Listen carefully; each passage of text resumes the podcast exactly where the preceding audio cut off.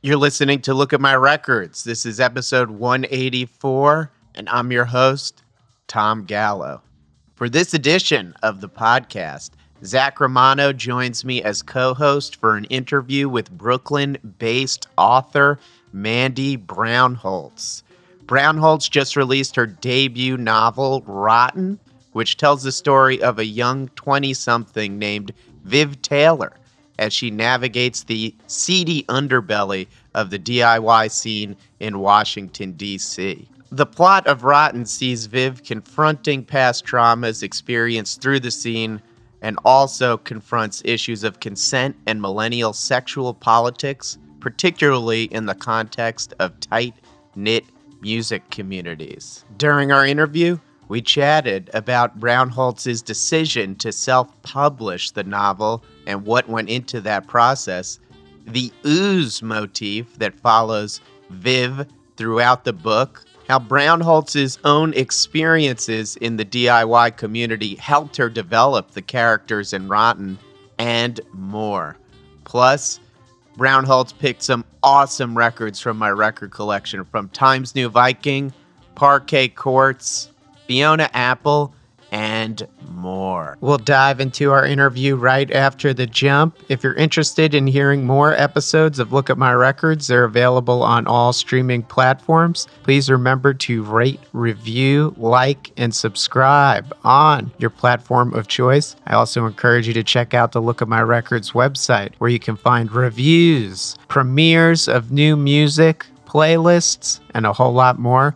Check it out at lookatmyrecords.com.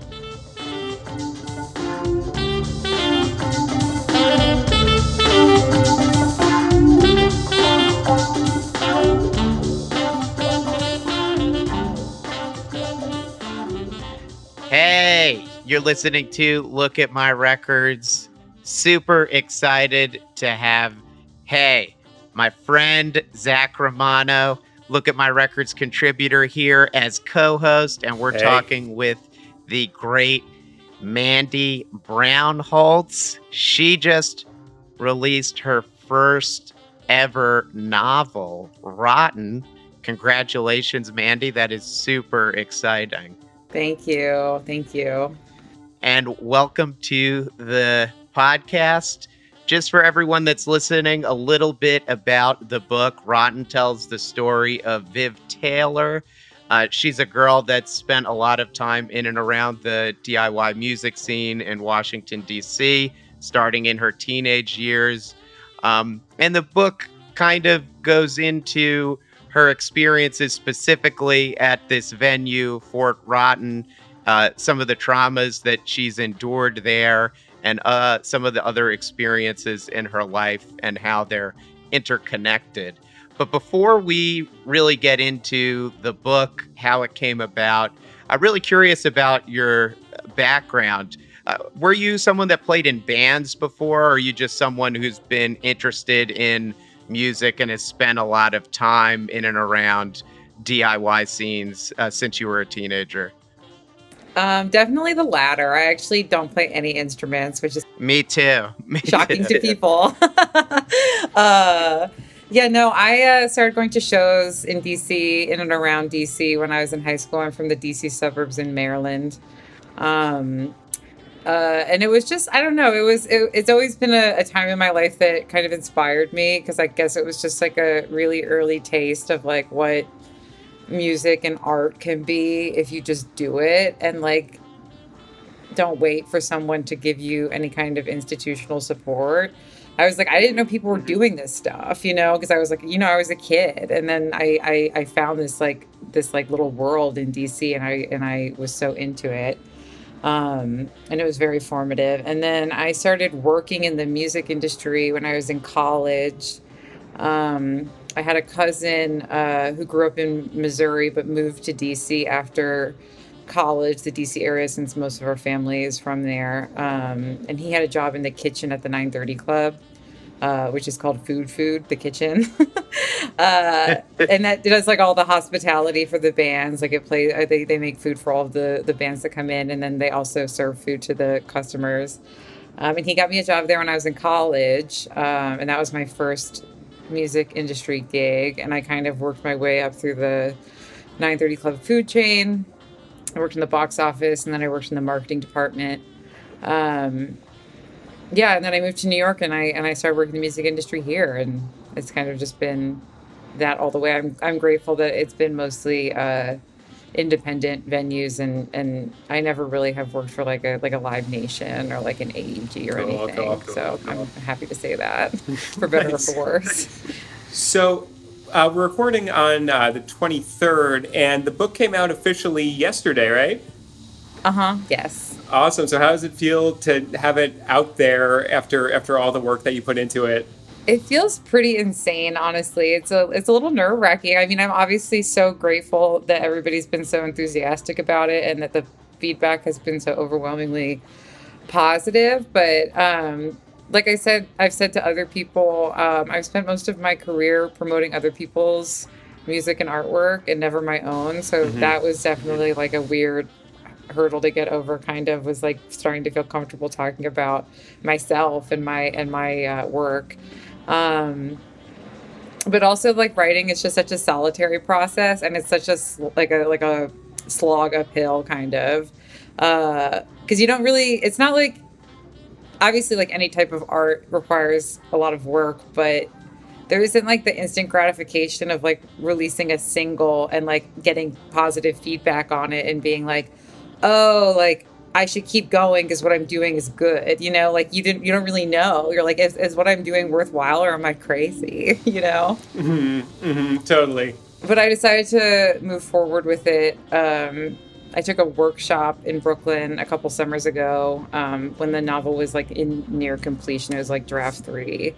Um, and the feedback from the teacher was so positive that I um, felt confident to keep going, uh, even though I didn't imagine then that I would be doing it this way. I didn't see myself self publishing it this way, but I'm really glad that I did. What made you want to write a novel in particular? You sound like you have a lot of experience working behind the scenes in DIY and music venues. When did you get involved with? You, you do a lot of journalism. You, you've written for the New York Times and Audio Audiofemme. Uh, when did you want to get involved in pursuing something within the realm of fiction? Oh, my whole life. Um, I just didn't think that it was uh, practical or possible. you know, um, I think the first time I tried to write a novel, I was like eight years old. oh, cool, uh, but this cool, is the first awesome. time I've succeeded. and finished it. Um, so that's always been like a passion of mine, an interest of mine. I'm a huge reader. Um, I love to read and I love books. Music, obviously, I also love and I love writing about music and culture too. But it just, it, I, I started it in like 2017, I believe, the summer when I was still, when I still had like a full time music job. Um, and then I quit working full, a full time industry job and was doing like part time and freelance stuff. And that's really when like it kind of, um, took over and picked up. So, as far as the subject matter, was it natural for you to kind of write about what you really knew a lot about working within spaces and frequenting different DIY spaces and kind of the positive aspects of them, but also the toxic aspects of them that are, you know, really kind of beneath the surface, but are kind of bubbling more to the surface and becoming more well known now? Um, it definitely felt like a natural setting. Um, like I said, I, I found that time of my life when I was like first discovering this type of universe to be really formative and inspiring. And, um, you know, I still keep in touch with some of the people I met then, you know, and uh, like I said, it was just a, it was a really early example of just doing things on your own terms. So I, I found it formative in that way, but also, um, I don't think it's all bad. And I don't think that yeah. The, the subject matter is by any means confined to DIY music. It just right. felt like the most natural yeah. setting because that's what I know. I do think that like the kind of like freedom and no rules aspect of, of DIY music culture maybe leaves it a little bit more uh, risky to that kind of behavior, but it's by no means uh, exclusive. So a, a, lot of the book kind of orbits around um, this, this venue and living space called Fort Rotten. There are like beer cans and, and a snake. Um, is, is this based off a spot that you you went to, or kind of a, a combination of different spots, or just something that is totally from your mind?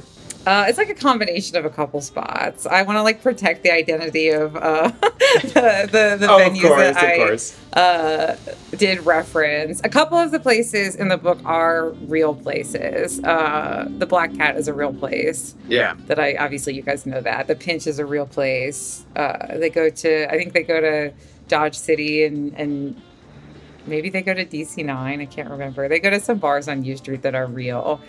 Um, Fort Rotten is definitely like an amalgamation of places I spent a lot of time in, in high school and college. How about developing the characters in this book? There's so many characters that feel, you know, very real and relatable. Of course, Viv, who's the main character, she has a very complicated history with her her family and trying to basically find herself in this world. Um, she deals with a, a, guy named Nolan, who's kind of the object of, of her affection and someone that she kind of repeatedly pines for in the beginning. Um, her best friend, Lulu, their relationship like kind of sours after living together for so long, which is something that I think anyone that's had a roommate, particularly in a, place like New York or DC can totally relate to. How'd you go about developing the characters in this book? Um, I would say like it, some of them are composites of people um, that are like vaguely based off of people that I know, but are like combined with other people I've met in my life, kind of at different times. Like they're not even all from DC. Uh, but it's mostly that. It's like they feel real because it's like i don't know i i fiction is really just taking reality and kind of like putting it on steroids in a way you know what i mean? And like mixing up the puzzle pieces to make it work into like a narrative. Um, yeah like like speaking of mixing up the puzzle pieces one thing that i thought that the book did really well was kind of maintain momentum in the in like the, the present day narrative while also going back and like fleshing out a lot of what's happening with memories and, and recollections. And I always thought doing something like that, if I were ever to write a novel, would be really difficult to do. So did, did that kind of come naturally to you, or was that something you had to really like teach yourself? And, and how, how did you go about doing that? Um, it was super intentional. That's what I wanted to do. I wanted to I wanted to sort of like play with the idea of memory and how it's like both really reliable and unreliable at the same time mm-hmm. in a mm-hmm. way. Um, like it like like certain aspects of it are like very vivid, and you definitely know that that's what happened. But then like it kind of like gets muddy at times and stuff. Um, I tried to read like other. It's funny because like I, some writers will tell you like I recently interviewed Ottessa Moshfegh, the novelist, for an Audiofemme feature, and she was talking to me about how she did not read other novels um, when she was writing because she didn't want it to like sort of inform her style. Um, but I kind of feel the opposite way because when I was, I mean, I guess like I didn't, I didn't go to like an MFA program or anything for for fiction, but um, I was kind of trying to like teach myself. You know, I was look at how people that I really respected did it um, to sort of learn. Like an example I can think of off the top of my head is uh, Jeffrey Eugenides, uh, The Virgin Suicides, because that book is almost written entirely in, in memories. Um, and I wanted to kind of yeah that, that's a that's a really interesting one because that's also written in like the in the second person yeah like that's a yeah, but I wanted to see how he how he like wrote like as as memories to sort mm-hmm, of inform mm-hmm. my style and then whenever when I did start workshopping it that was like they always give you in like a workshop they're like what kind of things do you like want people to like look out for um they they ask they give you the opportunity to ask for intentional feedback and then like stuff that you may not have thought of. But Got I it. definitely was like, um, does this make sense to you guys? Uh, and when people, whenever I would let people read it in like the the draft stages, I was like, make sure that it makes sense and let me know if it doesn't, and just like building better transitions back and forth to make it like not feel too abrupt. Mm-hmm. Mm-hmm. So I hope it was effective. I hope it made sense. Oh yeah, for, for sure. Like in, in, Oh, in yeah, music totally. and in writing, the transitions are always a pain point. Yeah, what was the process of workshopping a novel like for you, especially since it's your first novel? To me, when I think of writing a novel, it sounds like it's a way more intensive process than, say, writing a record, because I typically talk to musicians about their processes behind writing an album and writing songs, but this seems like you go through multiple uh, lengthy drafts and you're getting feedback from a lot of different people as well. What was that process like for you, especially since it was your first time uh, going through it? Um, it was definitely like a learn as you go kind of thing. Like I was just sort of making it up as I went along. But um, the best kind of metaphor that I've been able to come up with for it is like, and it occurred to me when I went and saw this show at the Met a couple years ago, a couple summers ago. They had uh, Eugene Delacroix, the paint, the French painter. They had like a show about his paintings, but they showed like draft versions of them, like painting sketches, which I which are just like very loose versions of the same composition and they would show you like multiple and then the final finished product. And I was like looking at these paintings and this was when I was on like draft 2, I think. And I was like that's what it is, you know. It kind of, or, like Mhm. the other metaphor is like that I've been able to come up with is like when you go to the eye doctor and they put you. Everybody here is wearing glasses, um, and they put the and they put the the things on your your eyes, the lenses, and they're like, Yeah. now how does that look? How does that look? It kind of like with each draft, I felt like I kind of like crystallized a little bit for me what I it was exactly that I was trying to say. Um, I'm a big believer in outlining. I can't imagine. I, I, I assume there are people out there in the world who can write a really lengthy narrative, just letting it guide them. But I am not one of those people. I require like a plan, and it, it kind of it, it shifts as you do it. But I need sort of a roadmap. Mm-hmm. And then with each draft, you kind of, I mean, you you let it sit, you write it, and then you like let it sit for a couple weeks before you look at it, and then you because you're just so in it. Um, and then I would revisit it, and I would edit and refine, kind of. Um, I didn't really show anybody a draft until the third draft, and I didn't show anybody that I knew personally. Like the only people I let see it in that capacity were people that I met through doing a writing workshop, um, which I did through the Sackett Street writers program in Brooklyn, which was fabulous. It was like a it was a couple of months. Um, it was it was supposed to be like a novel intensive for people who were working on like novels and memoirs and, and long form work um, who already had like a fair amount of writing done. Um, and you had the opportunity to turn in like 5,000 words every two weeks. So I wrote a large chunk of it like in that workshop with like just refining what I already had and then filling it in with new stuff. So your your editor, well, I guess I mean there were a lot of people who saw it, but the the, the person who did the most editing work is is from Audiofemme, right? Mm-hmm. Her name is Lindsay Rhodes.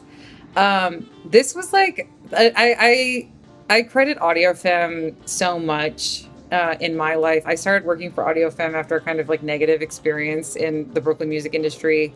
Um, and I had always looked to Annie White, who's the founder of Audiofemme. She's a very dear friend of mine and, and um, a mentor of sorts.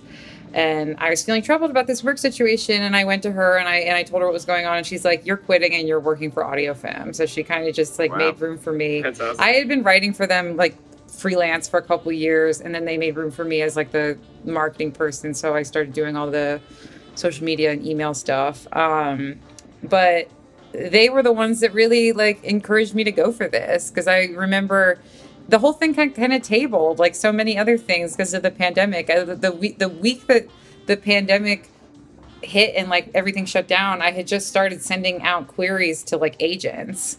Like query Oh, letters man. being like, "This is my project. I'm seeking representation." Because if you do it the traditional way, you need an agent to like Yeah. Yeah, yeah. on If you want behalf. to touch the big five, you yeah yeah yeah definitely need- exactly um so i was like well i guess i'm not doing this this year like that was my plan for 2020 was to like get an agent or try to anyway um and then it got to be like september and it was like kind of when we were like halfway reopened you could like sit outside and i was having some drinks with Annie and uh, Lauren Zambri, who used to do the booking for Audiofemme shows, and now I think she works at 99 Scott, perhaps. I can't remember. Anyway, that's a venue in Brooklyn. But um, she was like, Mandy, you should just do it. Like, get get Lindsay to edit it because Lindsay edits all my writing for Audiofemme anyway, and just like put it out. Like, you know how to do marketing, like, because that's mm-hmm. what I've mm-hmm. been doing in the music industry since like I graduated from college.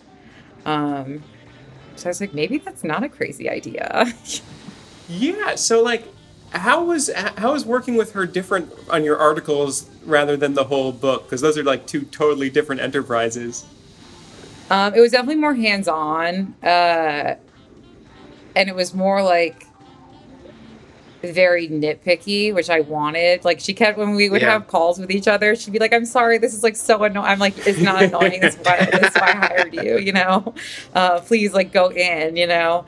Um, she's just great, and uh, I trusted her a lot with the with the story, and I trusted her to tell me when something wasn't working um, in a constructive way.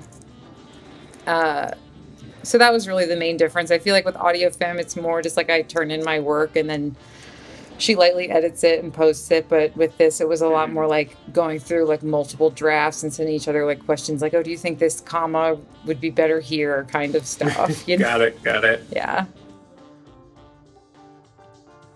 Going back to the book, um, the, and and the narrative you've described the story as very personal to you and just from reading it the characters people places you know very authentic and really come to life when you read it for someone that like me who has been going to shows and things like that. It, it's very relatable. So was that hard for you to share some of the you know more challenging and traumatic experiences that viv uh, experience or the fact that this was uh, kind of filtered through these different characters did that layer of separation make it a little easier um yes and no and like not everything that happened is like personal to me it's also like personal to people that i know or stories yeah. that i've heard or, or yeah. heard through like mm-hmm. the scene or other types of stuff but um there were certain parts of it that were definitely harder to write than others um that i kind of was like gritting my teeth getting through. Um, it it did help, I guess, to, to have it. Like I said, like I was saying before, kind of when you're writing fiction, it's like taking things that you know happened and you have like opinions about and things to say, and it's like sort of making them fit to what you to the purpose that you need them to serve in the narrative. So it was a little bit easier because I could like decide what I wanted to happen and I could yeah. put, it, put it where I wanted to go. Whereas like in real life, things just kind of happen randomly with no rhyme or reason.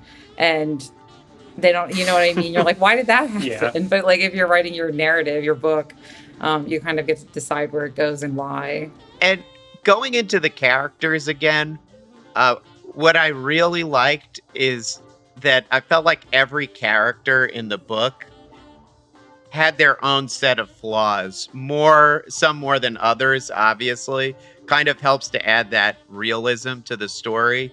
Even Viv, the main character, you know, who's a very sympathetic character, um, but she's definitely not perfect. I felt like in the way she kind of treats her roommate, Lulu, and sometimes her interactions with Tori, who was the girlfriend of Viv's love interest, Nolan. And she kind of like acknowledges that at a certain point in the book that she was like, maybe I was shitty to her. But I was curious about since she was a protagonist, why was it important for you to make sure she wasn't a perfect person or perfect character? It was really important to me that she might not like be likable all the time.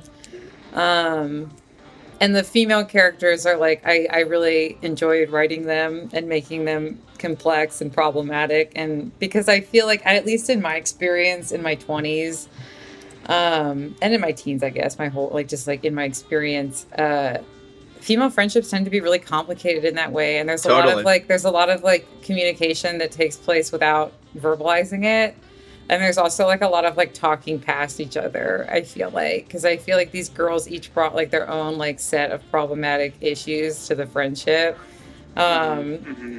And they weren't able and they both saw them in each other but they weren't able to see them in themselves kind of and um Yeah. I liked that Viv had like a like it was kind of intentional to me to make her have like a growing self awareness about this stuff as things begin to unfold and she's like reflecting back on them. But Totally. even aside from all of that, it was important for me that she be kind of flawed and, and make bad choices and and not always be likable.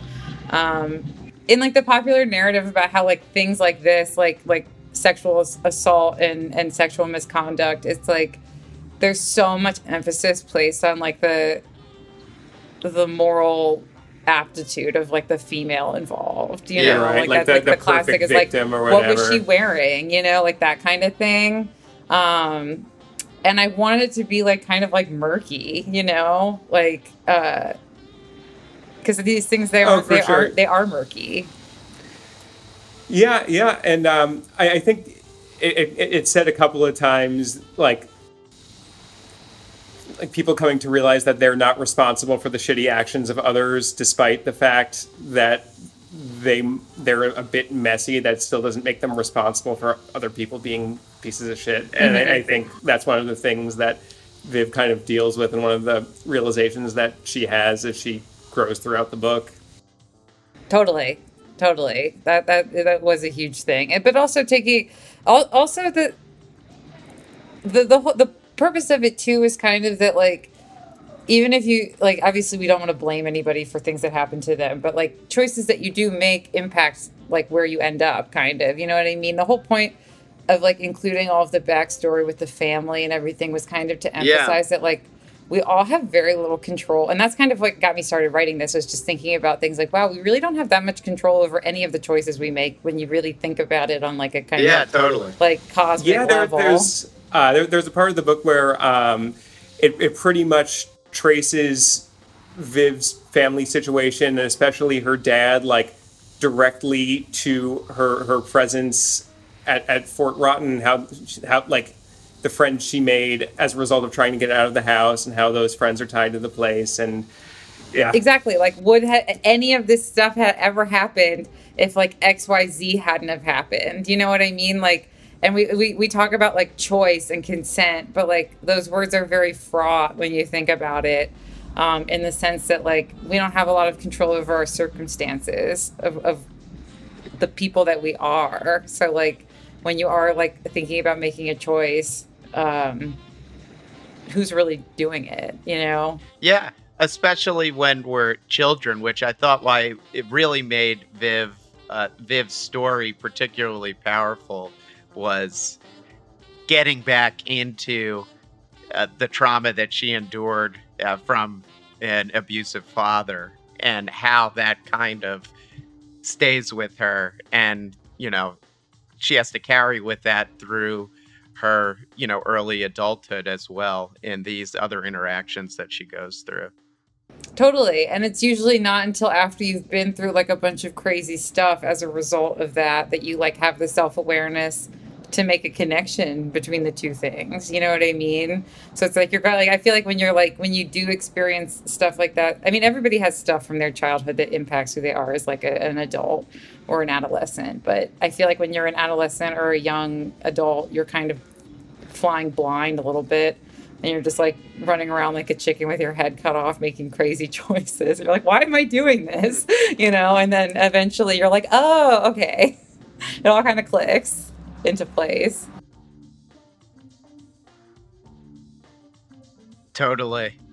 So, this is kind of like a hardcore English class oh, question. oh please bring it but on I really, I really thought the the ooze motif was cool. That kept coming up in the book. Uh, Not cool, but like powerful in Mhm. that it shows up and revisits Liv the ooze whenever she's reminded about that, you know, trauma that she experienced surrounding uh, sexual assault, and it's like this physical manifestation of the assault that comes back to her whenever she is reminded of, of it and she has to carry that with her so what you want the ooze to represent what was about what was behind the concept of basically turning her you know trauma into this like physical manifestation, this like physical thing? Um, because I think it made it more powerful than if I had just, you know, like the word trigger comes to mind, kind Yeah. of. And it's like, I feel like a lot of times, like words like that are so overused to the point of like almost being meaningless, where you kind of just glaze over when you see it and it doesn't really have impact. Um, but that's really kind of what the ooze is, right? You know, like it, it, it is triggered by when you she sees something that brings Yeah. her back to that space and, and that memory. And then it's like a physical manifestation of the anxiety that is brought on from ex- Yeah. from re-experiencing that experience. Um, and I thought that the ooze was just like a far more visceral way to experience that than if I had just been like, oh, this this thing triggered this memory, you know, because Yeah. people kind of immediately dismiss that at this point because it's been overused to the point of meaninglessness. I'm I'm curious when in the because it's something that appears like multiple times in the book, and that was like kind of the the cool connecting thing that I thought that the ooze appeared, you know, so and so amount of times. When did you realize that you wanted that specifically to uh, reappear in the book multiple times like that? I don't know. I think it kind of just like it, it seemed obvious because the book deals Yeah. with memory and like trauma and stuff it, like that. It was like an obvious motif. Um, I can't remember the exact moment that I like decided to do it or even to capitalize it, but I I like stuff like that in Yeah. books and TV shows. Like right now, I'm watching. Uh, I just finished watching the last season of Insecure that I somehow missed, and it.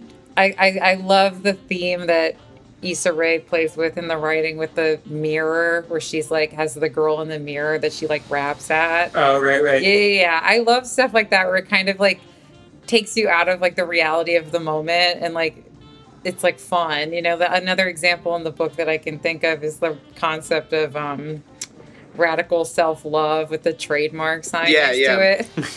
Because I'm super interested in how like wellness is co- so commodified and marketed to women like Viv, who um, are going through it or whatever. I guess anybody, Mhm. but uh, in this day and age, it's like you're you have to fork over a bunch of money to like deal with your bullshit. You know what I mean? You're like, oh, I have to pay for the yoga classes and like my skincare products and my my smoothie or whatever. You know what I mean? Um, Do you think Viv got anything out of all that stuff? I think that she did. Um, but who knows how necessary any of it is? It's just like a reality Right. of, of living nowadays.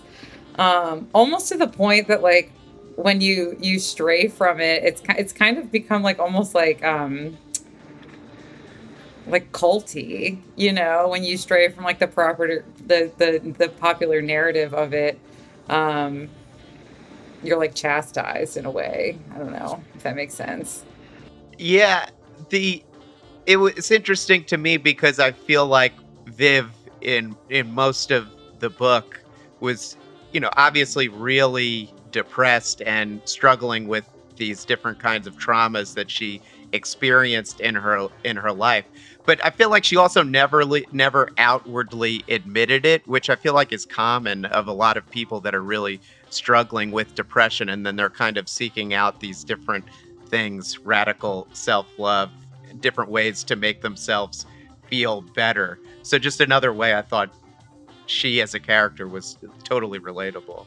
Thank you. Yeah, it was it was important to, to me for that to to come across because it's kind of like it's supposed to feel like she's just like throwing stuff at the wall to see what sticks. You know, Right. she's like, let me just keep throwing stuff at this problem until Yeah. something works, and I don't feel this way anymore. Yeah, and it's like a much deeper problem that she's really struggling with. Yeah. And, yeah, it's just totally powerful. But I thought it was, you know, great that the kind of ar- narrative arc is that, you know, she kind of turns things around at the end and you see she's like doing a lot better. You know, kind of like a, she kind of turns things around after she's able to speak her truth and tell her story, it seems, that she's able to kind of grapple with what she was going through, um, put it out there, and own it really so that she could get on the right track and feel better about herself. Because I noticed, I think in the last chapter, no mention of the ooze, but mention of radical self love in a in a good way, though. That, that wasn't intentional, kind of, but she's kind of able to love her. You know, I, I noticed that she's able to kind of shed that insecurity that she previously had towards the end and feel and feel much better.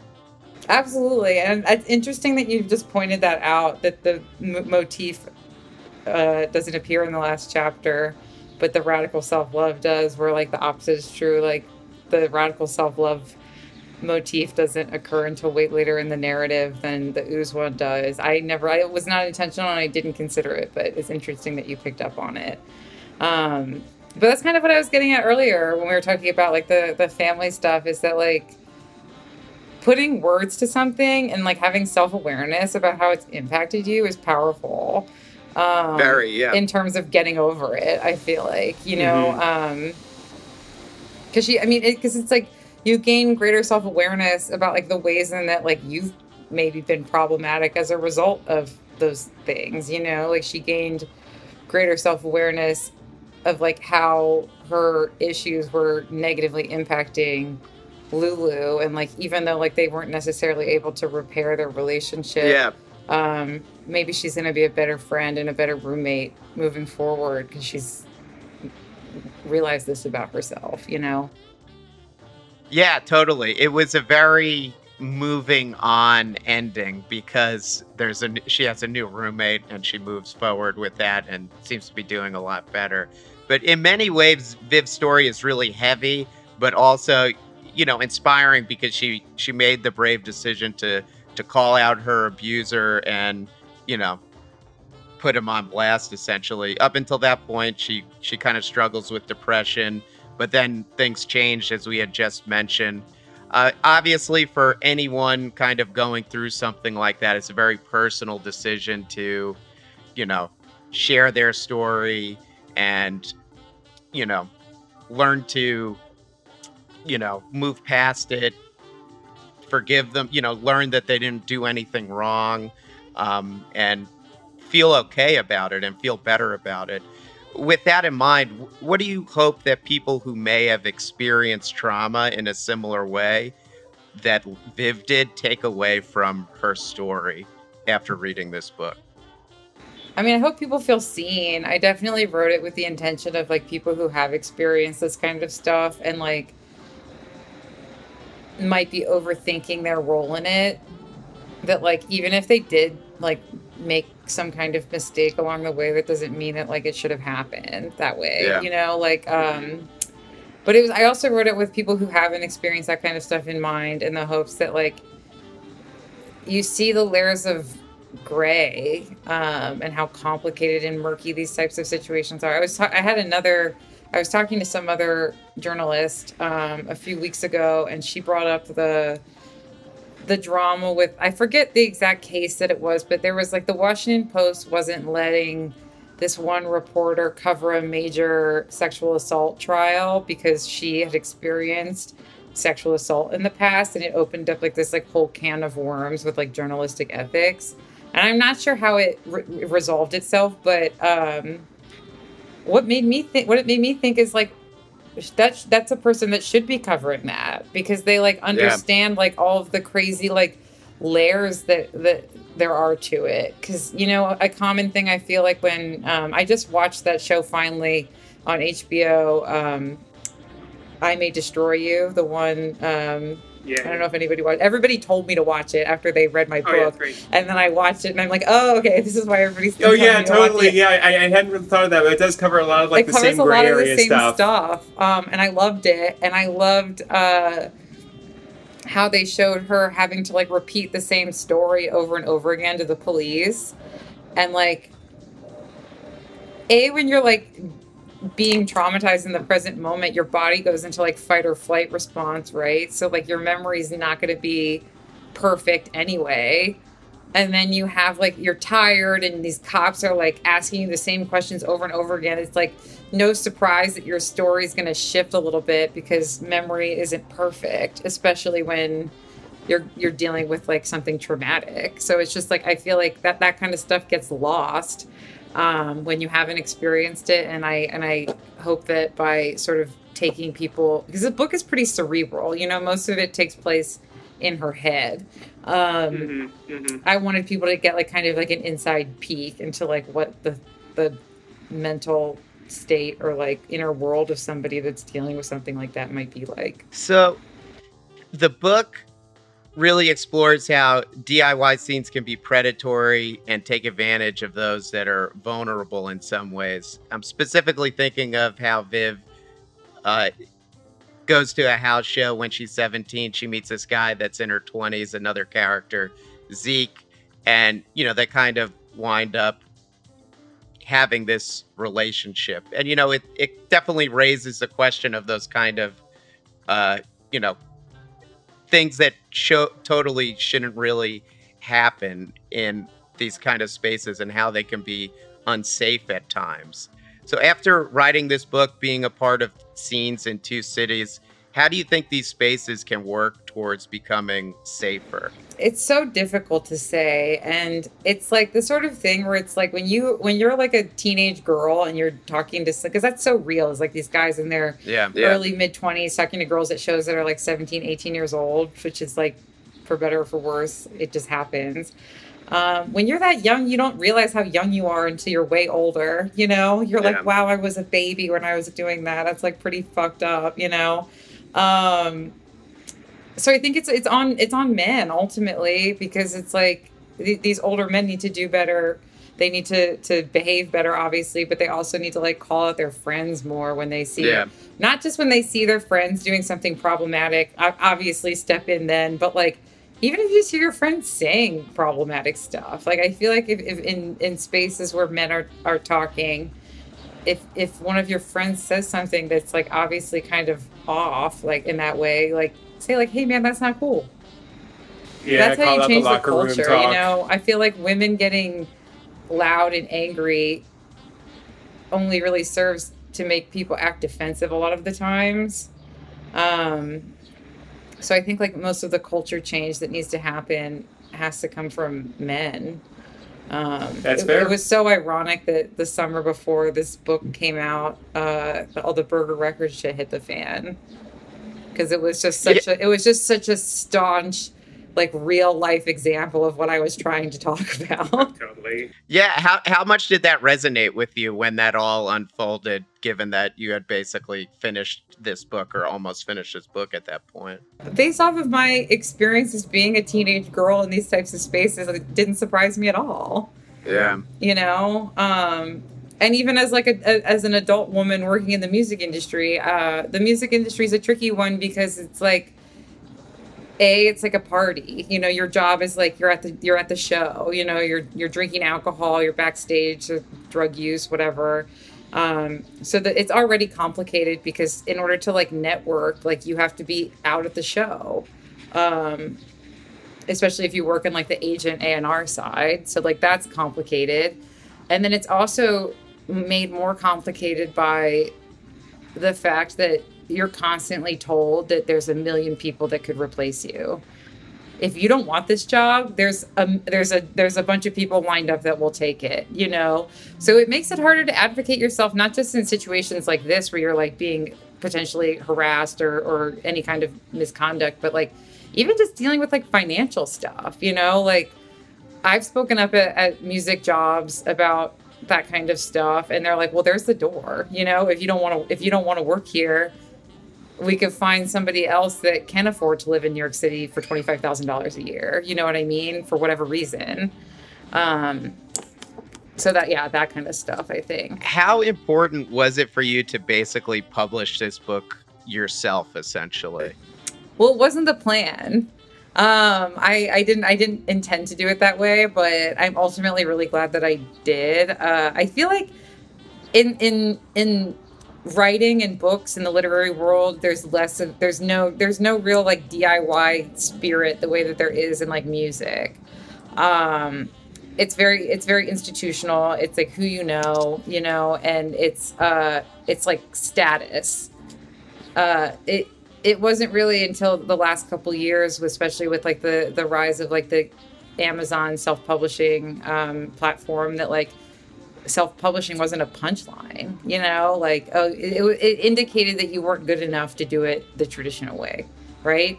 Um so i kind of i kind of had like this like mental block up about it even though i've had this like half of my life almost at this point have been spent in independent diy music scenes where i'm watching musicians create and release their own records and it never really like clicked for me um, until my friend Lauren was like, "You should just do it," you know.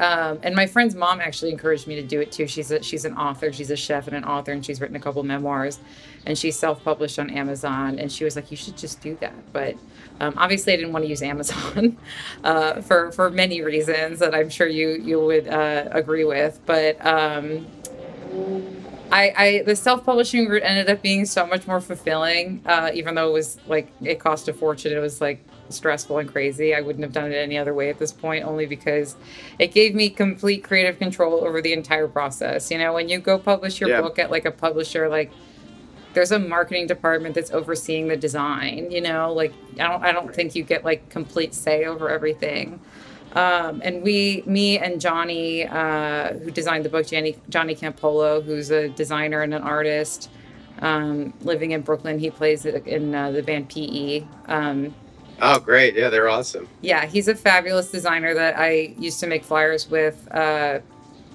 at an old job.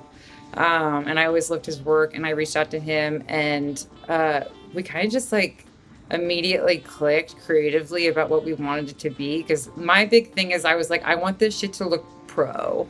Like I want it to be clean and professional and look really nice. And I almost wanted to like you know how they always say like people buy books now and they don't read them, you know? Like I kind of almost right. wanted to like play on that in a way because I totally think that you can judge a book by its cover. Um, so I wanted it to be something that was like beautiful and um, like a nice object as much as it a book to read. Uh, so like I don't I don't think any like publishing house would have let me like go crazy with the design the way that Johnny and I did, but we had such a blast and we're so proud of how it turned out.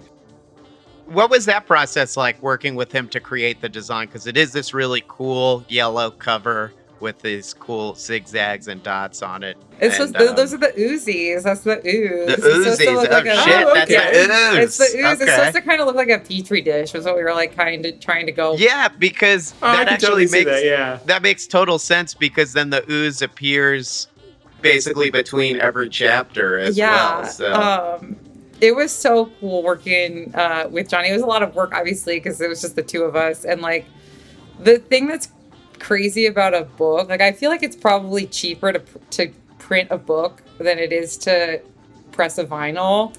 But you make up for that in like the time and effort and work that goes into designing it. Because what you don't think about when you're when you when you getting ready to self-publish your book, you're like, oh, I need a good cover. But you don't think about like the fact that a book is like an insane design project because I'm not a designer, so like I didn't think about this, but you can't just copy and paste like a Google Doc into like right. Adobe Illustrator and call it a day. You know, like it's like it was. Damn, it, why not? It was why an insane not? amount they need of to figure yeah, that out. Exactly. So like we immediately got on the same page about like we wanted to do the we, the risograph because it would be cost effective and, and impactful because it like the colors and everything the way that it works. Um, and uh, we, we got the cover down and then like the, the biggest chunk of the work was the formatting the inside of it because um, johnny would lay out the pages and then he's like you have to go through these and like make sure everything is right in terms of like punctuation italicize like formatting. So like we would go through it like we went through it like four or five times together where i would just like line edit the whole thing. Like, I never want to read this book ever again because I've read it like 20 times. uh, yeah, I think the fastest I did, it, I read it in like four hours on one of the final uh, line copy editing for the design. I was just going through it like really fast, you know, like page 78, line 17, like this word should be italicized, you know, like that kind of stuff. Um, so that was the craziest part, but it ultimately became like so much more. Uh, rewarding for both of us. Yeah, we, we, totally. We didn't even meet in real life because uh, we always worked over email back in the day, and I guess we like knew a lot of the same people, but our cross paths had never crossed. Besides just working on show flyers, um, and uh, obviously because of the pandemic, even though we live in the same city, um, we didn't get to hang out while we were working on this. So we did the whole thing over phone and email, and we finally met for the first time after the books arrived. Uh, we went and had drinks at the Anchored Inn in Bushwick. Uh, and we had a little Great like mini COVID book party outside, Nice. but just for the two of us at, at Anchored Inn. Um, and it was it was just such a such a like rewarding thing to like have this beautiful object that we made, and it was a really bright spot in a dark time, like a fun thing to work on. Um, kind of the music industry is, I guess it's like beginning to come back to life a little bit, finally. Thank goodness. Oh my god, right? Can you believe? I just went to um I went to Bossa Nova, which is a dance club in in, in Oh, Brooklyn, um, on Friday, which was also crazy because that place used to be really low key, like you could kind of just roll up and go in, but I guess now it's like every it's it's like you know it's back and everybody wants to go out, so there was a line like all the way down the block, and I got sick. You guys got to be careful out there because we've been wearing masks and Yeah. hand Oh, no, did you get sanitizing a for the last year, so your immune system is not ready to be in a hot, yeah. sweaty room of strangers. and I got sick right after I went. So be Ah. careful out there. Well, I, I'm glad you're feeling better now. It yes, like it was just it was just now. funny. It's like wow, we finally we're not gonna you're not gonna get COVID if you got your vaccine, but you might get something else. So be Yeah, careful. What about? I'm assuming you're gonna do another novel or Oh yeah. some other piece of fiction because this came out great and it sounds like it's been a positive experience. But since you got your first one out of the way, you've been through the whole process. What's something that you learned that now going into your second novel, you're like, I'm glad I know that now. So when I go through this process again, I'm aware that of this basically. Anything in particular that comes to mind? I think a lot of it's just confidence. Um, Yeah. I can't. It's like I, on the other side of this, I'm like, wow, I like managed this whole project and it got done. You know, um, and it's So now like, you're you're like you can do it. I could do it. You, know, if you did it. You could do it again. Yeah. kind of, and it's like I, I'm in the pro. I, I started another one. Um, I kind of feel like I needed to like get this story out in order to do more and to go like more outside of my wheelhouse a little bit. Um, like this is like the DC story. I mean, I guess this book, the book that I'm working on now, I don't want to talk about it too much. Uh, it also takes place in like the Mid Atlantic region, DC, Maryland kind of area. But um, I got about a hundred pages. Uh, Oh, all right, so you're pretty far into it. We're cruising a little bit. I mean, it's kind of been on hold in the whole like rotten um, explosion of the last like month, like dealing with all the Mm-hmm. mailing. It's been crazy. That the, the that you know what? That's what I learned is the the postal service. Give yourself plenty of time to deal with mailing whatever thing you're Yeah. mailing because that was If you're mailing crazy. a ton of stuff, Yeah. it's hard. Oh my god, I was on the the Yeah. on hold with stamps.com last week for 5 hours over 2 days. Their customer service is trash. I'm going to put them on blast, especially cuz they always advertise in podcasts. Yeah. Oh, I hate stamps.com. It's I have an account. It's a Um, scam. sometimes you put in you put in a real address and they're like, "We don't know that address." Oh I'm my like, God, I "What are you know. what are you talking about? It's it's a real address. You know what they did So- to me? They, uh, I, I was printing out a bunch of labels and my printer ran out of ink, so I like turned the printer off and like canceled it so it wouldn't print out all the labels, Oh thinking my that it, thinking that it wouldn't charge me. But you can only reprint in the first 24 hours, and my Oh, my a load of other ink cartridge didn't get there yet, so I had to pay like forty dollars twice for like six labels, and I'm like, oh, I'm never gonna see that money ever again, you know. Wow. Because I'm like, it was like 10 we- hours later I- on hold with them, you know? fucking hate you, stamps.com. Yeah. That's such an easy situation where stamps.com could just be like, oh, it's a one time thing. We'll let you print it again. That's- Totally. That's, ridiculous. If, That's if you're really- uh, if you're listening, go to stamps.com and enter code "fuck you." Yes, exactly. Please, yes. Um, but that's how they get you. Is it would have cost me twice as much uh, to mail it with USPS directly. So that's how they get you if you're a small business owner. Because that's, I mean, that's mostly what I learned. And more than writing is just like how, how, like, just what it's like to be your own boss, kind of, and like the, the amount of responsibility that is. And it's like, it's always your credit card going into the right website, you know? Yeah. Mandy, you're doing it all. Yes, it's all, it's it all, it's all. all your money.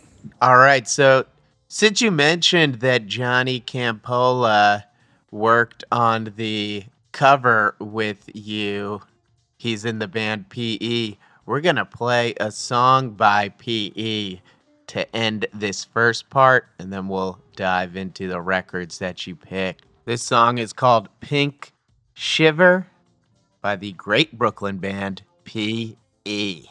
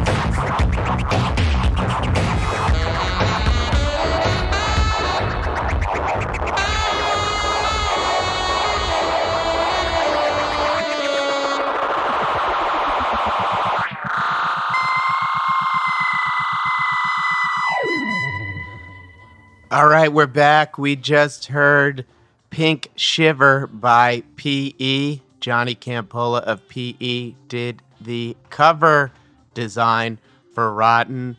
And now we're going to talk about the awesome records that you picked, starting out with Angel Olsen.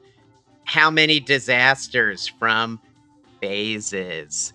This is actually my late, one of my most recent purchases because I got that box set that she just put out. Did she put out a box set?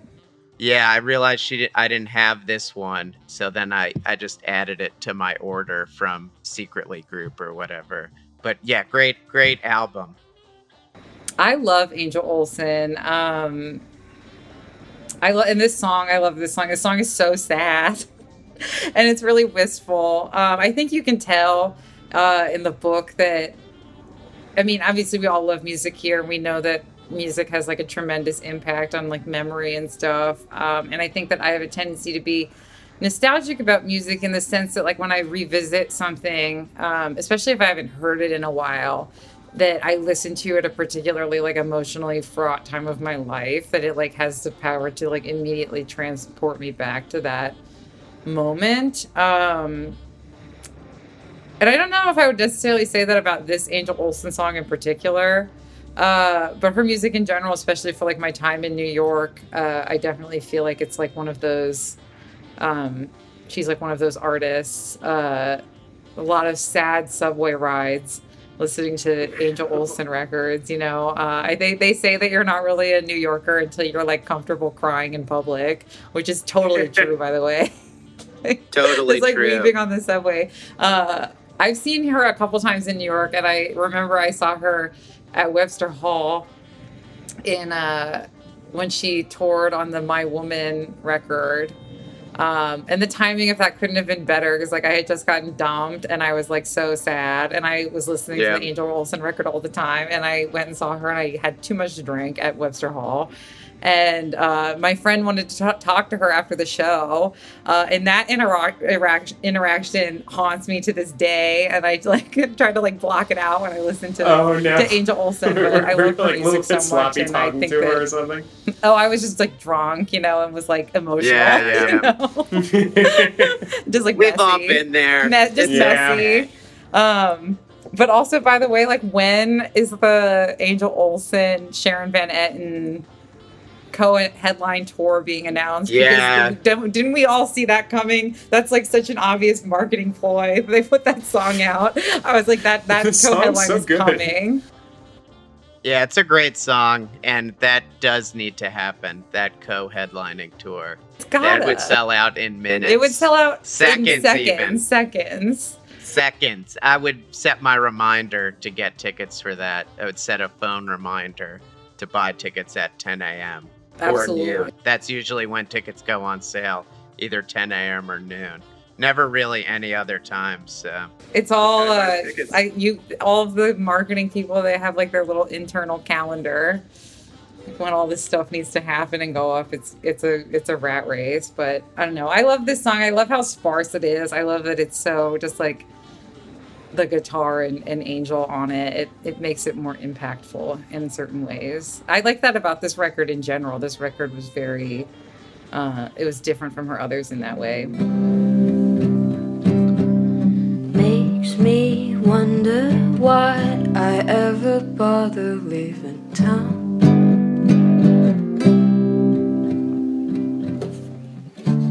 All that time I was trying to be clever. Didn't know that Next. I'd be loving Nirvana drain you off of their classic record, Never Mind. I can't believe you have that. It's so cool. Totally. Um, I picked this song because, uh, you know how like every city has like that station that plays like all of the '90s alt rock. Yeah, Yeah, totally. You know, like they play like the Offspring and Nirvana and Green Day and uh, you know all of those guys, Pearl Jam. Um, ours was DC 101.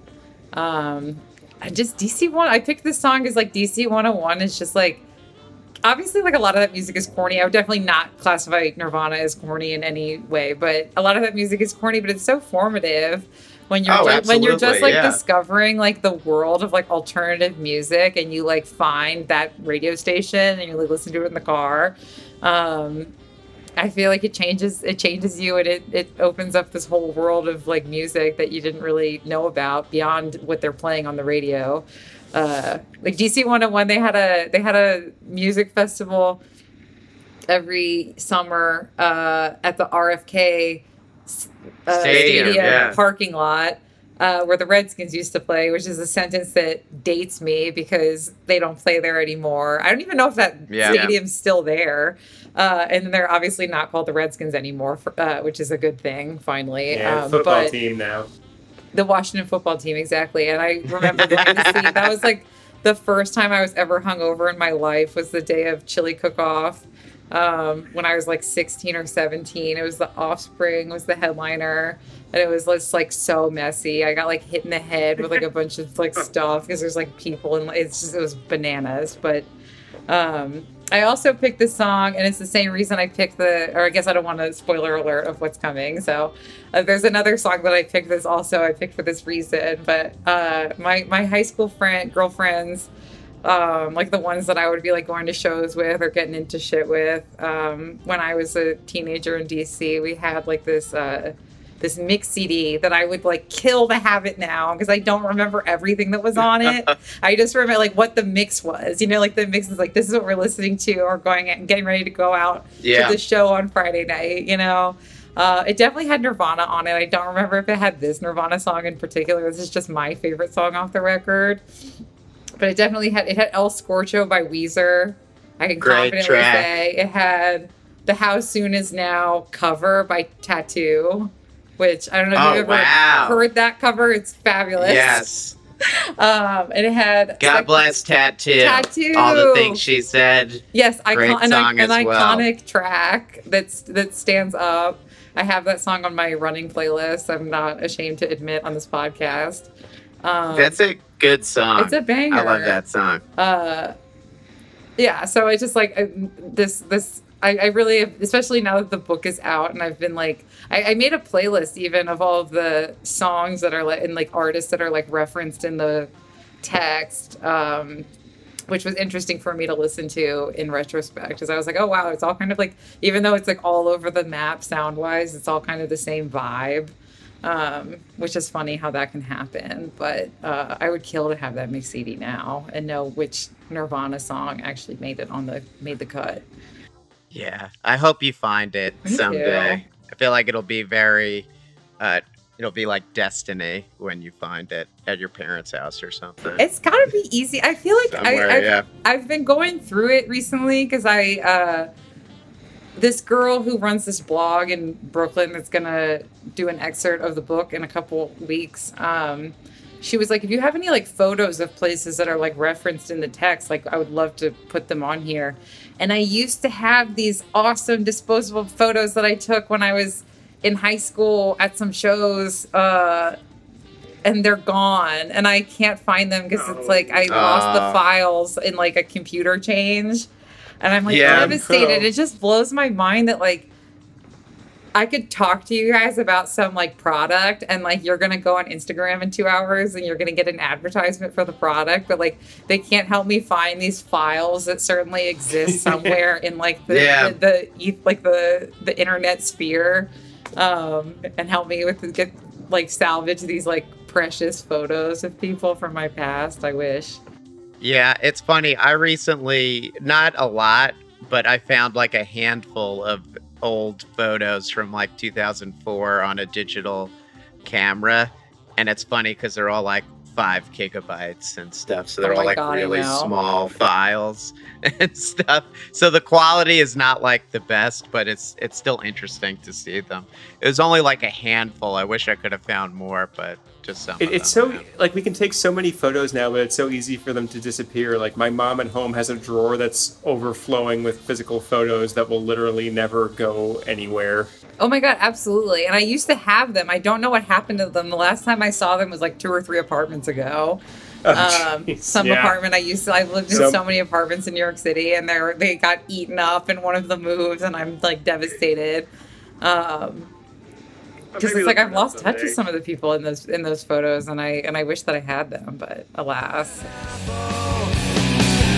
The water is so yellow. I'm a healthy student. And dead it ends. A grateful vacuum of affluence. Next, priests, doctor over out off of bodies and control and money and power. Great uh, debut from this awesome DC Yeah, we, DC we band. Priest. It's so- not though. That's Yeah. the thing is they had a an all they had. Did you ever listen to tape two, which is the No, No. so I guess I'm I need to dive back in. Yeah. it was today i went through like a, a- like a, into like a total hole with priests uh because i tried to like i was like listening to all of these songs before we got on so i like had like anecdotes and stuff you know to like ready Yeah. uh giving them some thought or whatever and i got into such a priest hole because they're so iconic like such an iconic dc band um this is my favorite song off of that record but i also loved the one they only have it on bandcamp which i guess i should be like better about practicing what i preach and like buy the bandcamp download because it's like i can't stream it um i love this band and i will never forget when they first came out, which was when I was like living in DC proper, right before I lived it, moved to New York. Because, like I said, I grew up in like the Maryland suburbs, but um, I was living in DC when they started playing shows. Um, and I saw them at the Pinch, which is a real place that is referenced in the book. Um, and I was just like, whoa, like, what is this? What is this band? You know, because um, obviously, like most of the bands in like the hardcore scene were dudes, but we did have our fair share of bands that were girls also. But even the bands that were girls, they were definitely like playing like hardcore, you know. Right. And then like this band came out, and I was like, "What is this?" You know, like there was no one else that was making music like that. Um, Yeah, the, the guitarist had just like an incredible sound. Yeah, and, And- it was like it was like, pff, and then they just blew up, and I was like, wow, I can't believe I got. I think I, I think they might have been opening for Pygmy Lush, which is another like Yeah. DC band that is referenced in the book. Um, Yeah. yeah. Uh, but I love that band, and I think that they're so great, and I'm glad that they like kind of put DC punk back on the map in a Yeah, way. they definitely did. And they So I was ushered in, like, disappointed this that they whole- broke up. this yeah. whole new era of like the like with Yeah. like Flasher and Sneaks and like yeah, all Flasher's these, like, awesome. cool Yeah. DC bands that are that sound a little bit different. You know, they don't they don't sound like D they they are DC bands necessarily. You know, if that makes sense. Yeah, we, we saw them right after the Trump trap. I think it was the night the Trump travel ban was announced, and it was like weird and kind of like cathartic. To it was it was it was a weird time. It was a weird time. And I think it was overturned in the middle of their set or something. Yeah, yeah, yeah, that, yeah. It was blocked in the middle of their set. That's what that's what I'm thinking of. They played a Yeah, show right before the inauguration. Apparently, I was like I said, I got into like a total hole. I watched like their KEXP set from 2017 and like was reading about. it. They played like a show at the Black Cat that had this whole long name. It was like anti-fascist sound in the Capitol against Trump or some, you know, like some like long drawn out thing. But it was right before the inauguration. Um, but yeah, you should definitely check out tape two. I remember I I bought I, bought it because it was the first cassette tape. I mean, I this is like how old I am. Is that like it- it's like the second r- round of buying cassette tapes because I owned cassette tapes in like the '90s, and now I, this is the Yeah. first cassette tape I bought as like an adult. in the, It's in cool. The, in the you're, new a- millennium. you're amongst Yeah, you're amongst exactly. fellow old Uh, people. about against we were at elderly millennials. Yeah, yeah. We're with the the geriatrics. we were at a we were at a roof show over the weekend, uh, and it was a bunch of like, I guess all the bands were in their early twenties, and we we were definitely the oldest people there, Zach. But Uh, it was I still think one of the band members' dads was there, so that was. I felt like that at Bossa Nova on on uh, Friday night. The the three kids in front of me in line were all like dancers that had just graduated from dance college. yeah, yeah I was yeah. like, whoa. Yeah, I remember we were talking to some dude at that roof show. He was like, "Oh, I turned 21 like last month." We're like, Oh uh, no. we're, uh, then he like asked us something. We're like, "We're 33, dude." Dude, So so- I remember telling him that. um, that was funny. but I bought a cassette player just to listen to that tape, and I broke the tape, and I'm like still broken up about it because Oh. it's like so iconic. Uh, I highly recommend. could- you could- I could help you perform. I've performed emergency surgery. Oh, it's on long gone. before. That was that was Oh, an it's apartment that was before the one that I last saw the photographs. it's like different remnants I've- of the past, just like strewn across Brooklyn, which is kind of You're, you're gonna find like a box in a corner, and it's gonna have All all, of this it in stuff in, there. it. Yeah. like all time- this stuff's gonna magically appear. Photos, um, the tape. Yeah, Let's manifest it. Yeah. we- We're manifesting it right now. Sick with the times. That bites itself to keep it right. That coffee god has a syrup. That coffee god has a syrup. So swallow it up, swallow it up, swallow it up, swallow it. Right, next, Fiona Apple, criminal off of Tidal. So, something I was saying recently about this record, uh, the three of us as older millennials, when Fiona Apple first came out, so I was probably like, you know, young when she first came out, but she was older than me at the time because I was just a kid. And I just remember being struck at, you know, how good she was even back then and even reflecting on it. I mean, okay, so I guess what I'm trying to say, I kind of like fucked up what I was trying to say. So what I was trying to say is when I was like however old I was when I was young, you know, she was older than me, so she still felt old. So it was just like, oh, there's this musician, whatever, who's making music, of course, as an older person. But now reflecting back on when this record came out, it's such a mature sounding record and it's such a good record. And she's only like 17 or 18 years old when she put this album out, which is incredible. Oh yeah, she's. I mean, I'm kind of a poser Fiona Apple fan in the sense that I don't know that many Fiona Apple songs. I'm probably a person that should listen to a lot of Fiona Apple, but um, this was another song that was on the our mixtape. That was like a DC 101, like regular rotation. Yeah. Um, and I always loved it. Uh, obviously, it's a, it's a amazing song, but and that and but it was also just such a different brand of like female sexuality that was like usually presented to girls of that time. You know, like we're having like, you know, Christina Aguilera, Genie in a Bottle, like Britney Spears, whatever. Uh, not to be a hater, because like I love all that stuff too. But this was just like, it was like different and kind of intimidating, you know. Um, and I'm like a sucker for that whole like Christina Ricci, like Prozac Nation, Girl Interrupted whole vibe. Oh, yeah. Um, so I just I love this song and I love the video. Um, and it's just holds up to this day. Don't you tell me to deny it. I done wrong and I wanna suffer for my sins. I've come to you 'cause I need guidance to be true, and I just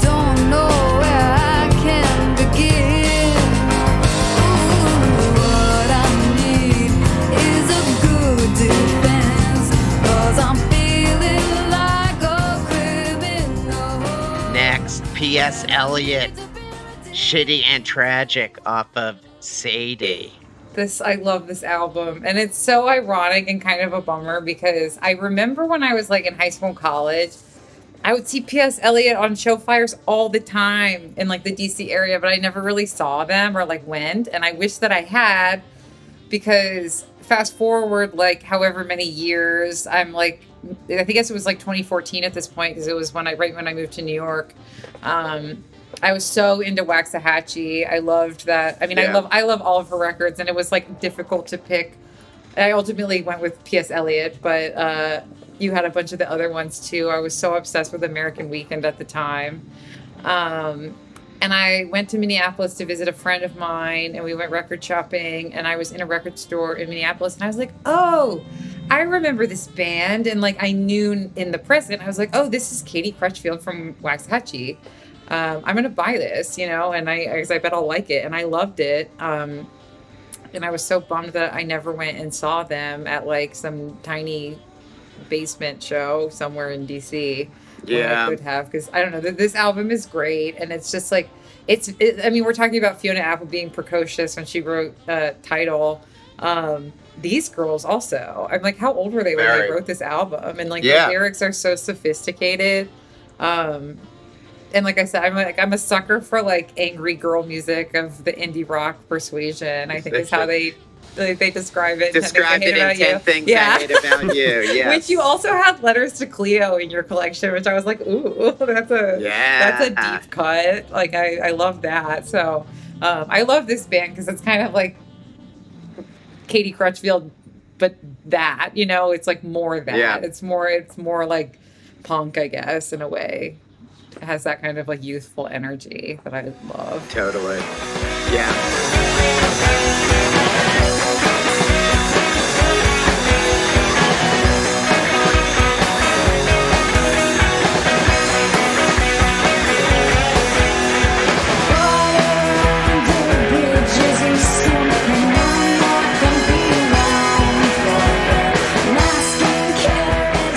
I love this band. This is like my favorite band in the late aughts, early 2010s. As huge, huge fan of Times New Viking. Their last full length Dancer Equired the song "Want to Exist." It's such a band that just is so emblematic of DIY and Oh my God, I everything that I think DIY is about. Uh, absolutely. And it's kind of funny because it's like, I'm interested in what you have to say about this band because I honestly don't know hardly anything about this band. Um, I, this is one of the only songs I know by them, and I picked it because uh, this guy was dating my last semester of college. That like, there are pieces of him in the book. I would say, not completely, but like I said, there's like composite characters and experiences that are pulled from like all over the place. But um, he showed me this song, and that guy was such a piece of shit, but he had such great taste in music, and uh, he showed me so many cool bands, uh, and this was one of them, and I love this song. And he he was into like all that. It's ironic we're talking about Burger Records in like a negative way, but like Burger Records, like they did like you know it was like they did usher in like this whole Yeah. thing of mu- like this whole scene of music that like like the garage rock kind of like renaissance thing that happened a couple years ago um they contributed a lot of good music to the universe you know? Um he was really into all of those bands so i didn't really know about them before i, I dated him but um i like this song because like is this song supposed to be like an homage of some type?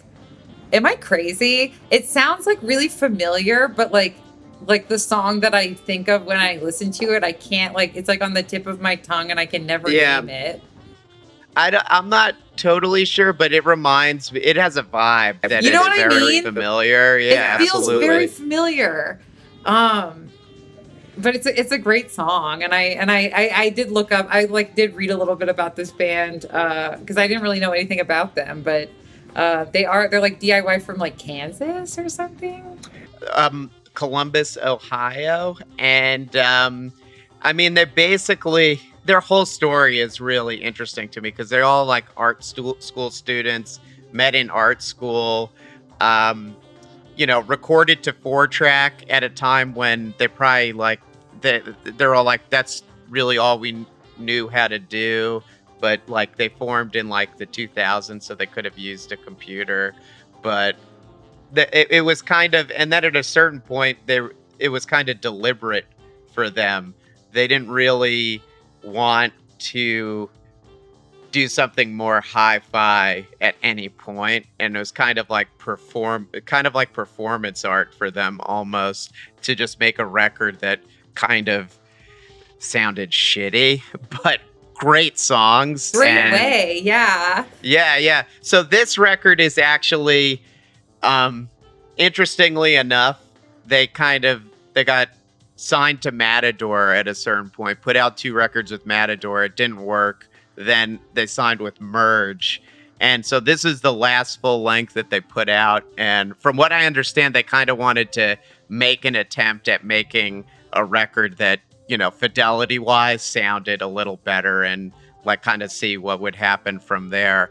Um, and it's a good record, but I guess it didn't take an take off for them enough to be like, oh, we we want to continue doing this. So they kind of ran out of steam after this, and I think didn't they never formally broke up, but they've basically not really done anything since 2012 ish. So it's a a interesting band. I really like liked them a lot, and I still like come back and visit their their records. And this is a good one. I like For it sure. for that reason, kind of, because it like sounds like it was made by like art students in the Midwest. Yeah, totally. You know what I mean? It- like it's such a vibe and such a like a a, a, a period of time that they like managed to encapsulate. Um even though like I'm like I don't know anything else about this band. Like you just told me more than I like even knew. I just knew this song and I saw it on your I was like, whoa, I love that song, you know? I- um and, and, it's, and it's emblematic to me of like a time in my life too, you know, like uh, Totally. so I, I liked it I picked it for that reason too. I um I went to just this band was such a polarizing band too. I feel like anyone I ever came across either like loved them like me, loved them a lot, or like absolutely hated them. And I think just such a prime example of that was uh, I saw them at Maxwell's in Hoboken in the summer of 2011. There was maybe like five people there, and I told my friend who lived around the block to come, and because at that point I lived out in New Jersey still with my my parents, and uh, I went to go to the bathroom, and then I come back and he's gone, and he like texted me and he said, "I just couldn't take it anymore, dude, so I had to go home." that seems about right but i like that's that's also like part of the reason i like it is that it's like it's it's like it's kind of like that you know that band um i hate myself? Did you ever hear that band no, they were like an emo band i don't know when they put this album out but they made like a it was a it was a, a an emo band that started as a joke or i guess it's kind of like screamo Oh, emo like It's kind of like a straddling meta. that Yeah. line. It was supposed to be a joke because it's like I hate myself. You know, it's supposed to be kind of like tongue in cheek. And all of the song titles and the name of the album and all of the song titles are like those really, really like long emo names. Um, and it was supposed to be like funny, but then like people liked it.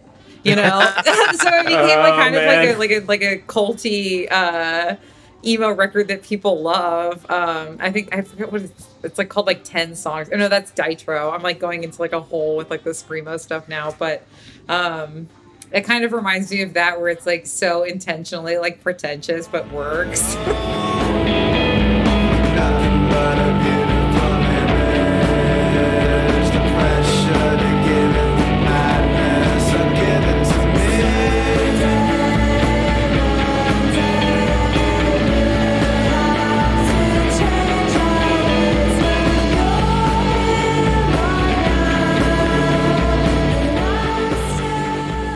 right, and last, Parquet Courts, instant disassembly off of Sunbathing Animal. Where do you even begin with parquet Courts? Yeah, I've seen them many, many times in New York over the years. How are they that good? They're kind of like I feel the Yeah. same way about parquet courts almost that I do about like Priest for DC. It's just like they they started making music that did, that sounded like nothing else that people of any, anyone else was doing. Um, I think, and uh, Yeah. I just think that uh, Andrew Savage is the guy's name, right? Andrew's his first Yeah. name. Yeah. He's such a brilliant songwriter. Like, where do you even begin? This song, like, breaks my heart. You know, um, it's one of those songs I feel, and he has a couple. The, the best Parquet Court songs, in my opinion. I love like the fast ones too, that are like a little bit more like um, manic sounding, but.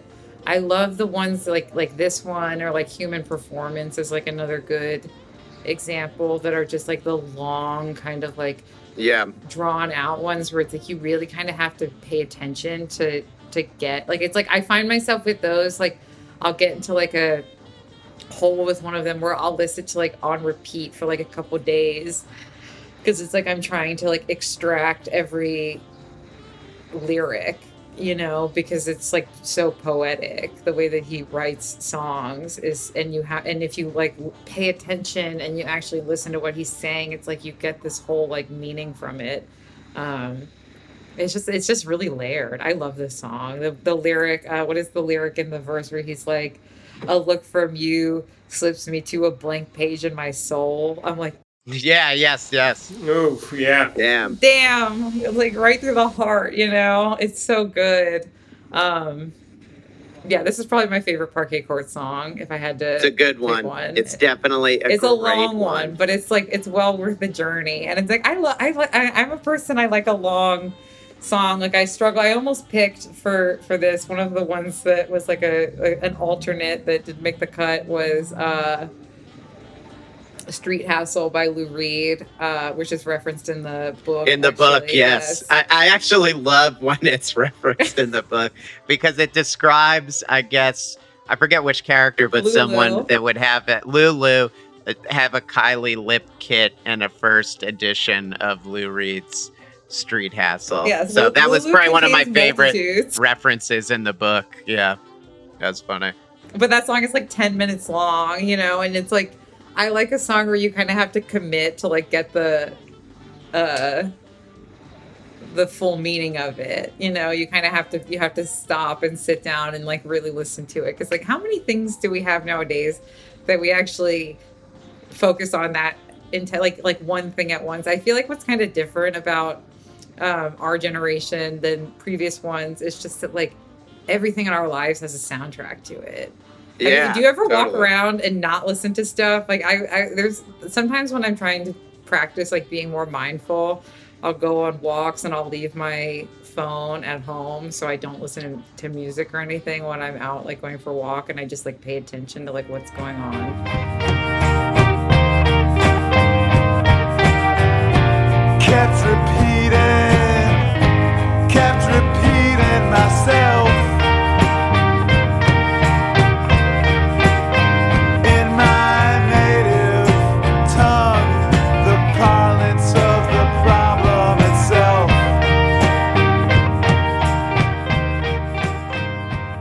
right, sadly, we're coming to the end of today's episode.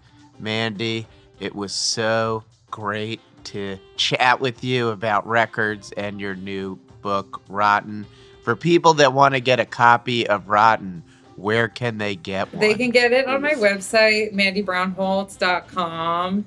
Um, you can also get it on other outlets, but you should always, if you're trying to buy a book, you should try and buy it as the same way when you're buying music as directly as you can. Because if you buy it on Amazon, I only get 70% of the money. Um, but it's kind of a necessary evil because if you want to like utilize any of the tools that they have for independent authors, you need to have your book on Amazon, which sucks, but it is what it is. You can get it on my website. Um, I would love to sell ebooks, but I would also love to do another pressing of the real books um, because they turned out so great and people ate them Yeah. right up. Um, so I'm trying to push that too. I will do a second run of books if it gets if my wait list gets to 100 because I don't have the constitution to front the money for books again. I, did, I did it once and I'm like not going to do it again. So um, I when the wait list gets to 100, I will send out an exclusive pre-order link to those people first um, before I open it up to everybody else. Um, and then I'll do another run, which I would really like to do. I would I would love to sell ebooks. I would love to sell sell real books also. Um, but yeah, I just I hope people I hope people love it and that it, it means something to them. You know. Cool. And what Yeah, I what's think we next? both did. Yeah, we both really liked it. What's next for you now that Rotten is out? Um, I try to sell it, you know, try to sell it as much as possible. It would be obviously the dream would be if it got like picked up and and you know, and it was in bookstores. That would be really cool. But I'm just trying to like make moves for like the next phase of uh life post pandemic, you know, like getting ready for like to be thrown back into the job market once the government stops uh, taking good care of all of the music industry people that lost their jobs because my job didn't come back before this. But still doing Audiofemme stuff, I'm having a blast. I've, I've really like do- dove into more of that now that I've had the time and writing more like that. And I hope to keep um, the piece that you mentioned in the, the New York Times was like a huge um, dream come true for me also. Yeah, that's awesome. Um, so I hope to keep freelancing for them, hopefully, and and for for other publications because it's just like it kind of feels. You know, I feel like what was been cool about the pandemic. Um, like I worked like three or four jobs, like part time jobs before this yeah.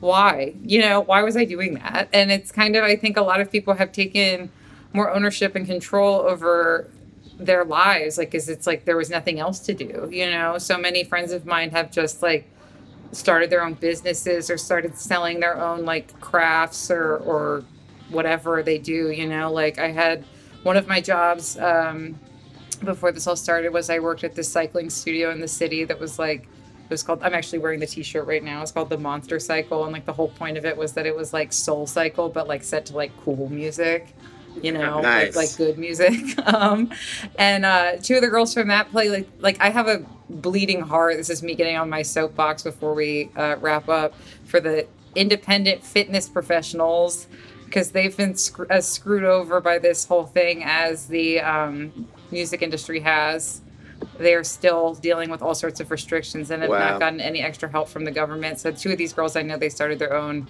platform um, online to like compete with like Peloton and YouTube and all that stuff. So it's just it's been cool to see people kind of be like, I don't have to work a shitty minimum wage job. I, I mm-hmm. you know, that like I, I have a choice. I I can take this time where I have a little bit of extra support to like really think about what I want to do, you know, and what what serves me. So I'm I'm trying to just keep doing that, I guess. Write write another book, maybe. I hope. Cool. Yeah, we can't wait for the next one. Thank you. sure. I'm so glad you guys liked it and that you wanted to talk to me about it. This was really really cool. Oh yeah, this was a blast. Great, Yeah, great a lot of fun, fun. chatting with you, Zach. You're awesome, Yes. Mandy. Everybody's you're awesome. awesome, We're all too. awesome. Three awesome, awesome. elder millennials here on the call. Tom, the, the term is is, is ger- geriatric. Is that what we're Geriatric called? Geriatric millennials? I don't Yeah, know. it's, it's even worse. It's even worse than elder. Elder implies like wise. Geriatric implies like non-functional. Drooling. borderline non-functional. yeah. Li- little bit of both. struggling. I, I don't own a Drooling. house. you know, all that, all the Uh. all the implications that come with it. All right, thank you, Mandy. Thank you, Zach.